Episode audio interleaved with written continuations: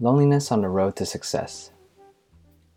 If you slow down, get clear on what you want and why you want it, then have the audacity to go get it, there is no doubt in my mind that you will wake up. You will feel the most alive you've ever felt. Awake people who are clear on their mission and purpose have a certain way of being. You know this because you've come across them. There's an energy in the way they do things, and it comes out of who they are, their essence. Inexplicably, you find yourself wanting to spend more time with them. You gravitate towards them because you believe that you might feel that way too. I'm not talking about the folks on social media with the curated profiles that show how great their lifestyle is. Some of that is real, most of it is not. It's the teacher who wants to transmit and infuse joy in their students. They know that if the engine that drives learning is joy, it can be the most meaningful lifelong impact they can have on their kids. It's the person on your team who celebrates your success. They have a mindset that a rising tide lifts all boats. They invest time and energy with everyone on their team because experiencing wins together is much better than being in it alone. It's the widow, raising two kids on her own, yet she still creates the professional life she wants. She shows up with poise and confidence at work. People feel inspired by her leadership and they begin to see all sorts of possibilities for what they can achieve because of who she is to them. These people have a deep aliveness to them.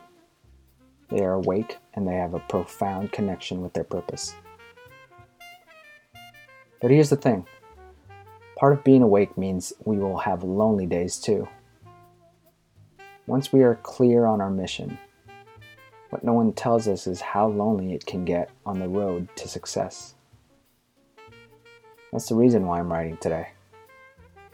I want to let you know that loneliness is on the menu should you decide to say yes to your hero's path. Sacrifices add up and you will need support. Last week, I grabbed drinks with a colleague and we shared about the sacrifices we've made in pursuit of our purpose. She mentioned that when she started out, she sent hundreds of LinkedIn messages to folks she wanted to work with and invited all of them for coffee. For years, none of these coffee meetings led to any business. She was broke she was struggling to pay her team and she took on extra jobs just to make ends meet. While she was the most alive she's ever felt in those early days, it was clear that the sacrifices also weighed on her. That's the thing about the hero's path.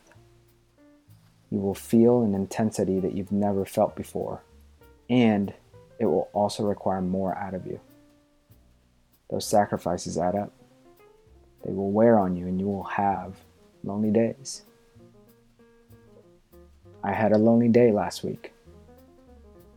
For no particular le- reason, I woke up and felt somber.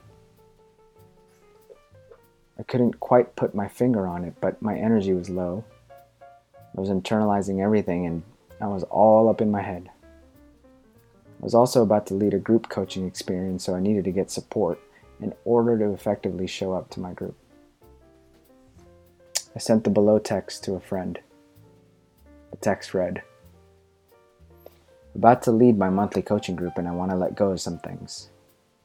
I'm in a feeling of deep want, deep yearning for more, as if my freedom and wholeness is out there somewhere, and when I find it, I'll be happy. I'm in a feeling of discontent. I look around and it's not enough. I need more stuff, and I'm pissed at myself and my wife for not having all that I want right here and right now. I'm in a feeling of loneliness. The path to pursuing your dreams is lonely. That's it. As soon as I wrote that, my eyes and my heart welled up. I'm feeling lonely. And because I'm lonely, I want to escape the moment. I fantasize about shortcuts that will get me out of this place the quickest. And yet I know there's a deep knowing that if I just create room in my heart for all of this to belong, in that moment, I will be free. Doesn't make it any less lonely though. End text. While the feeling of lonely, loneliness didn't immediately go away after I sent the text, it gave me space to sit and be with my loneliness. Oftentimes, our default is to make everything better right away. We have all sorts of unconscious defense mechanisms to not feel discomfort. For me, it's fantasizing about what's next. It's being on YouTube longer than I'd like. It's creating busyness that doesn't have any meaningful impact in my goals. But I'm learning to be better. Last week, I did better. I reached out for support. And I didn't just go to my wife about it because she doesn't always deserve the downer version of me. She deserves the, the me that my clients get. I reached out for support somewhere else, and it created room for me to be with my loneliness for a bit. When I sat with the depth of my loneliness, I found that I didn't collapse. What emerged was a beautiful human experience of richness within that depth. Without forcing it, my body naturally worked its way out of it. Found myself in gratitude, and I started to celebrate my wins. The truth is, my coaching is thriving like never before. I looked at the current circumstances of my life and I would have never dreamed it would be like this. I'm working with dream companies and visionary leaders that I only aspired to be coaching years ago. There's also a lot of pending exciting things coming up too. Who knows if any of them pan out, but I'm excited that I'm in the game and playing. In the midst of all this success, I feel like I'm the kind of imperfect but present husband I want to be to my wife. I also feel like I'm present to my kids in the way I envisioned I would be. I don't feel like I'm missing the good stuff, the stuff that really matters. My friends, creating the life you want is so worth it. Life wants to happen for you.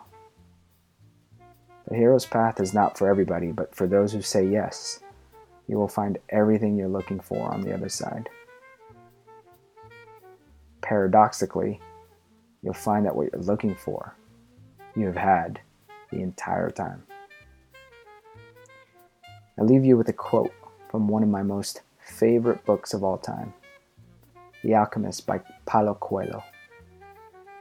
Quote reads Tell your heart that the fear of suffering is worse than the suffering itself and that no heart has ever suffered when it goes in search of its dreams, because every second of the search is a second's encounter with God and with eternity.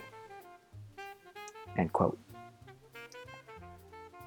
I invite you to come back to this quote this week, and if you're so inclined, let me know what insight you experience. Love, Jomar.